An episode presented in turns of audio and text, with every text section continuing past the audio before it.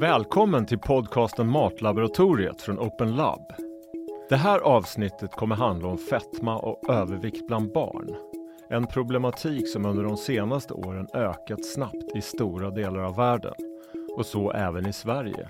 Vi vet också att ju mer barn väger, desto större är risken att de får fler sjukdomar i livet. Så frågan är, med den bakgrunden, om det går att infria FNs tredje globala mål som handlar just om att säkerställa hälsosamma liv och främja välbefinnande för alla människor i alla åldrar. Du lyssnar på en podcast från Open Lab om mat och vetenskap med mig Per Styregård. En podd som handlar om vilket ansvar samhället har och vilka utmaningar som vårt ätande står inför. Och för att få ett svar på om det går att motverka just den ökade barnfettman har jag tagit mig till södra Stockholm, till Karolinska institutets campus Flemingsberg för att träffa forskaren Emilia Hagman. Hon har nämligen forskat kring övervikt och fetma bland barn. Mitt namn är då Emilia Hagman och jag jobbar som forskare här och håller på med barnfetma ur många olika perspektiv. Eh, vi forskar dels på prevention och behandling men också följderna av barnfetma. Kan du berätta lite grann om eh, hur du blev intresserad av att forska kring barns övervikt? Ja, eh, som så mycket annat så var det någonting jag trillade över. Eh, jag gjorde mitt eh, masterarbete i den här eh, forskargruppen och eh, vart helt enkelt fast sedan dess. På vilket sätt påverkar barnets kost den ökande förekomsten av fetma och övervikt bland barn och att problemet faktiskt kryper neråt i åldrarna? Ja, Kosten har en avgörande del för utvecklingen av övervikt och fetma. Och det finns eh, många delar här i. Dels så är det ju tillgängligheten av mat och diverse kalorier. Den är ju i princip obegränsad nu för tiden. Sen har, har ju även uppfattningen om vad som är en normalstor portion ändrats med tiden. Och vilket då har resulterat i att vi har större portioner idag generellt sett. Och sen är det ju viktigt att komma ihåg att överkonsumtion av kalorier inte alltid handlar om tomma kalorier som godis och läsk. Många barn som utvecklar fetma de är helt enkelt väldigt glada i mat och tycker om mat och äter gärna flera portioner. Så trots att det är riktig mat så innehåller ju den också energi. Var det så för att man växte ifrån eh, barnfetma men inte gör det längre på grund av att vi sitter mer stilla nu? Både ja och nej. Eh, ja, man växte ifrån barnfettman i större utsträckning tidigare. Eh, och förr var det kanske 40 procent som bibehöll sin fetma medan motsvarande siffra idag är ungefär 60 till 80 procent som bibehåller sin fetma. Och varför det är så, det vet vi inte riktigt. Men eh, generellt en ändrad livsstil inklusive kosthållning är sannolikt bidragande faktorer. Eh, och formen och strukturen på vardagen är ju annorlunda idag. Förut så gick barnprogram på tv en viss tid, man åt middag en viss tid och när man inte kunde underhålla sig i sitt hem då gick man ut och träffade kompisar. Och idag har den strukturen lite lösts upp eh, där vi då kan sätta paus på barnprogrammen och så. Så anledningarna till att vi ser att vi inte växer ifrån fetman i större utsträckning nu inkluderar säkerligen både kost och fysisk aktivitet. Och så får vi ju komma ihåg att när man är ute och leker med sina vänner, då är det väldigt svårt att äta samtidigt. Så det är nog en kombinationseffekt. Vilka konsekvenser får det senare i livet av, av barnfetma? Fetma i barndomen är associerat med många olika typer av risker senare i livet. En del som vi kanske tänker på först det är ju hjärt-kärlsjukdom och som högt blodtryck och typ 2-diabetes. Och det förekommer redan hos barn och tonåringar som har fetma. Men annan typ av sjuklighet som till exempel viss typ av cancer men faktiskt också risken för för tidig död ökar om fetman kvarstår till vuxen ålder. Men vi ska dock komma ihåg att om vi vänder den här viktutvecklingstrenden i barndomen så minskar ju risken för de här följdsjukdomarna.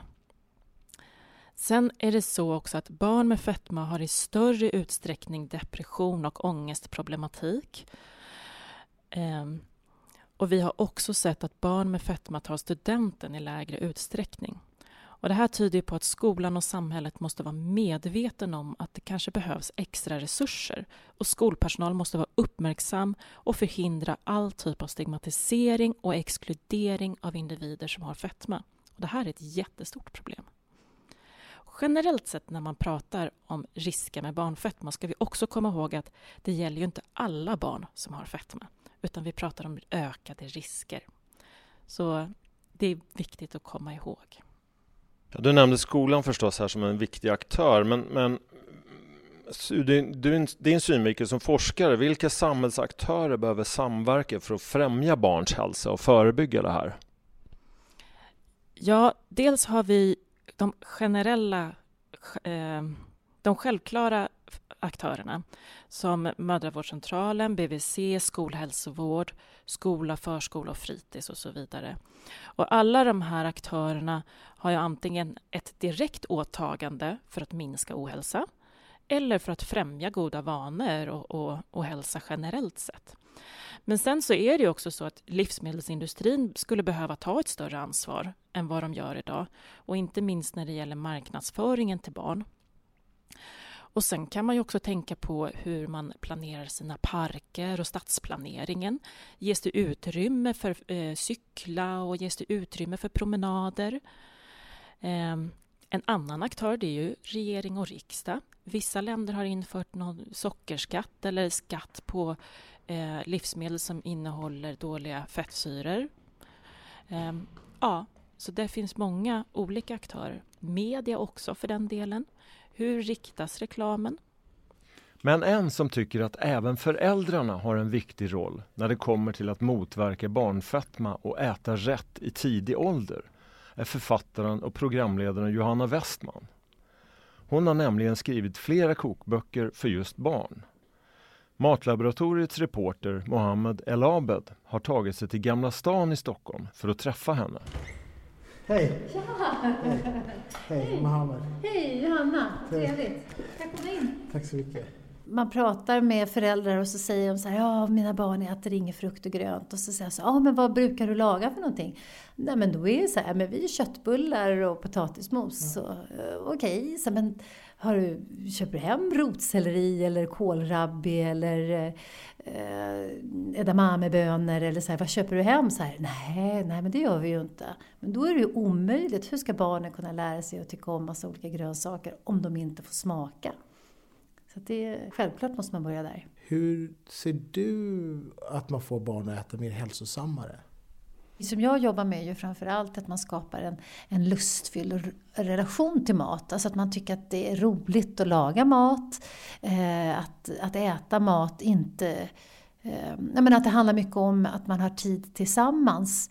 Eh, att man sitter ner och äter mat ihop, man lagar mat från grunden, man tycker det är kul att presentera nya maträtter.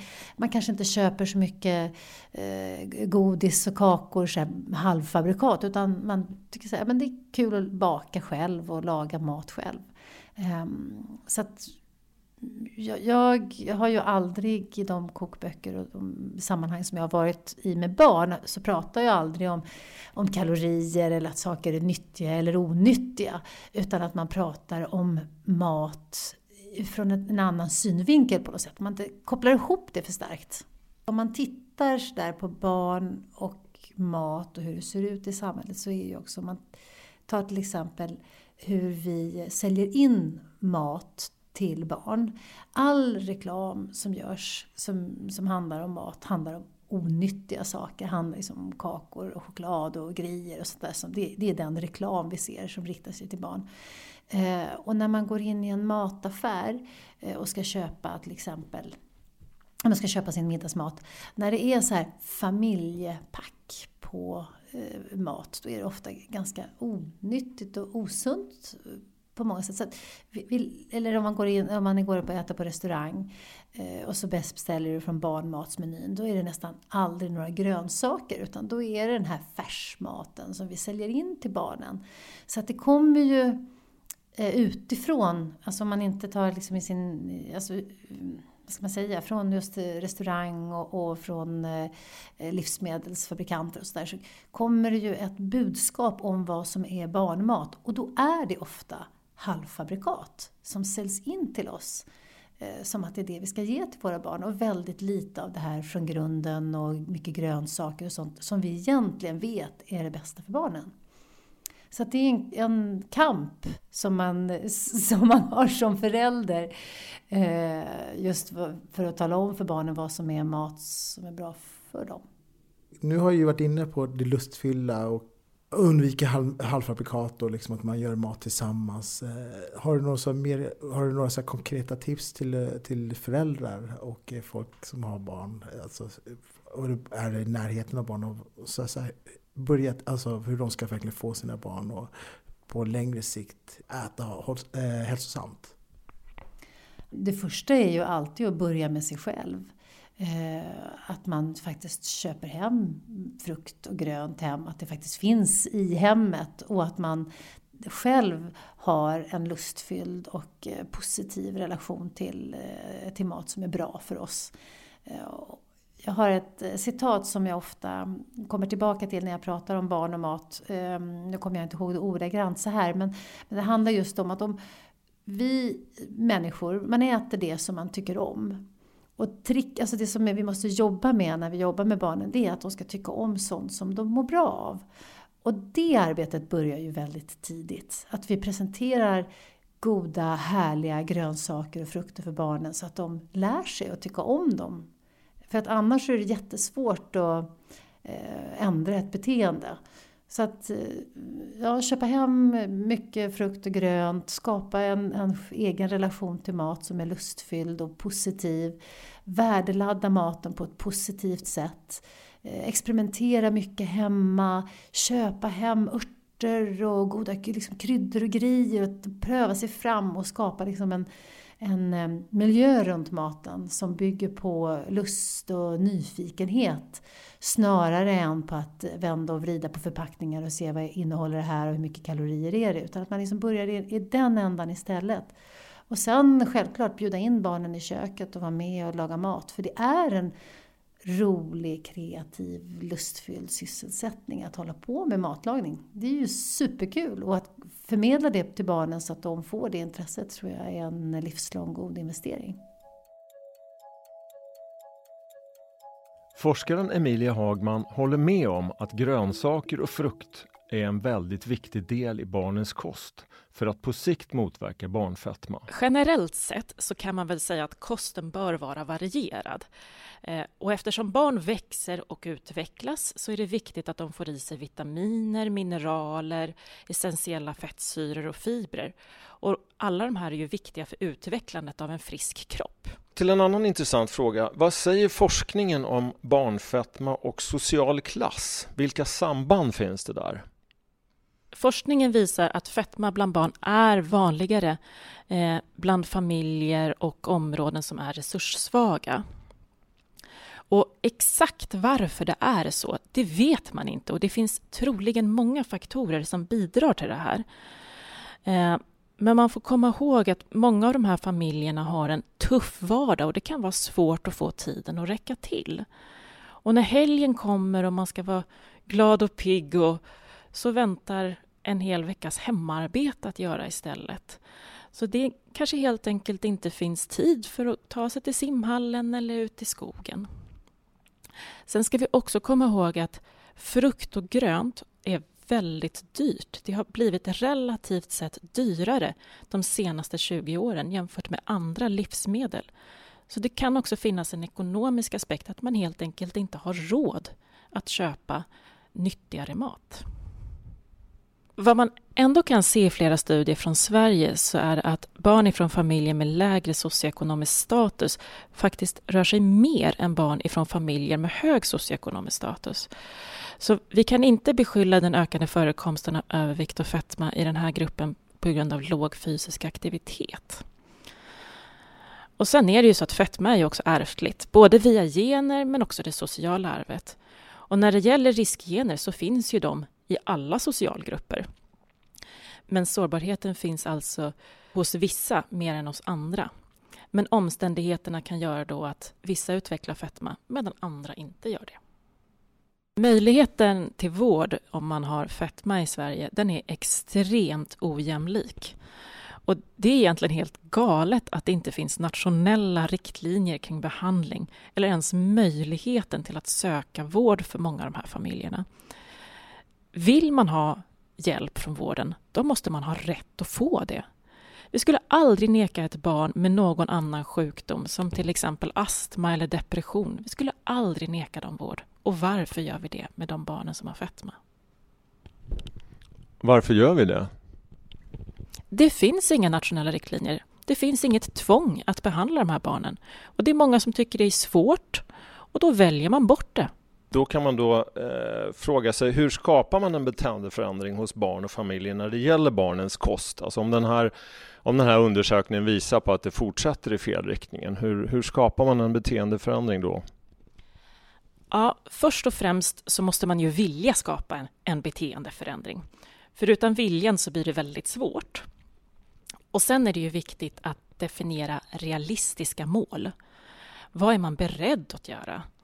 Till exempel finns det något livsmedel i vardagen man kan byta ut? Mjölk med lägre fetthalt eller så. Och eh, man kan där med fördel titta efter nyckelhålsmärkningen. Det är oftast en ganska god fingervisning. Och just när det gäller den här utrymmesmaten eller det lilla extra, där kan det ju ibland bli lite fighter med sina barn helt enkelt. Och det kan man komma undan genom att bestämma i förväg. Till exempel då när det serveras läsk, att man väljer lightläsk istället för vanlig sockrad läsk. Och när man ska välja glass så har man valen mellan isglassar, för de innehåller färre kalorier än till exempel en Magnum. Men det absolut bästa av allt som jag verkligen vill slå ett slag för, det är lördagsgodis. Det är, det är klart man ska få ha det lite lyxigt på helgen, men låt det också vara någonting som barnen får längta efter och få planera inför. Vad ska man ta på lördag för någonting som är gott? Men finns det exempel på hur andra länder arbetar framgångsrikt med det här för att främja barnhälsa? Mm, det finns flera exempel, både utomlands men också i Sverige, när samhällsaktörer har gått ihop och hjälpt till för att främja barnhälsan. Det finns exempel både från Finland och i Frankrike. I Sverige har vi ett sådant exempel, Hallandsmodellen. Där både politiker i regionen, sjukvården och föreningar som friskvårdsgrupper har gått tillsammans för att hjälpa barn som har en utsatt hälsa. De eh, bygger vägar för idrott och gemenskap för barn då som annars riskerar att hamna utanför. Och eh, resultatet av det här har varit att det är väldigt många barn som har kommit med i det här och lyckas vara fysiskt aktiva och få hjälp med att äta rätt typ av mat som annars kanske inte hade haft möjligheten till detta. När det gäller själva inramningen, det kan ju också kanske vara en, en, en del av det här. När det gäller själva inramningen av måltiden, är det bara maten som har betydelse eller är det själva miljön, hur man äter och så vidare? Ja, just när det gäller utvecklingen av fetma hos barn så vet vi inte så värst mycket om evidensen kring just det här. Ehm, men man skulle ändå kunna säga att både strukturen kring måltiden är ju viktigt och rutinerna. Men sen är ju formen för intagandet av ett måltid också av betydelse hur man ser på mat och måltider. Är det någonting man gör tillsammans? Blir det en social handling? Ehm, men det är klart, kosten har ju betydelse. Det man äter, innehållet i den, har ju också betydelse för själva utvecklingen av övervikt och fetma. Men det finns som sagt ganska lite studier kring just detta område. Avslutande fråga till dig om hur tror du att förekomsten av barnfetma och övervikt kommer att utvecklas fram till 2030? Ja, för några år sedan så kom det ut en rapport som försökte titta på det här och uppskatta utvecklingen, hur det skulle bli i världen. Och de uppskattade till att år 2025 så skulle nästan 270 miljoner barn i världen vara överviktiga och 91 miljoner av dessa skulle ha fetma. Och någon motsvarande prognos för Sverige finns det inte. Men om ingenting ändras på samhällsnivå vad gäller både preventiva insatser men också möjligheten till behandling så kommer ju inte förekomsten att minska. Det skulle jag nog våga påstå. Alltså man ska ju ändå vara lite optimistisk. Eh, det är ju så att fettman har ju ökat framför allt under de senaste 20 åren och det finns ju såklart ingenting som säger att vi inte skulle kunna göra någonting åt det. Om alla samhällsaktörer drar åt samma håll så tror jag att det finns mycket goda förutsättningar för att vända den här trenden. Och sen hoppas jag ju verkligen också att stigmat kring fetma kan få ett slut. Det är verkligen ingenting som bidrar för med någonting. Och där har samhället också en viktig del. Du har lyssnat på Matlaboratoriet från Open Lab med mig Per Styregård som programledare och Mohammed El Abed som reporter. I redaktionen ingår Ivar Björkman och Elise Johansson. Matlaboratoriet är producerat av Soundtelling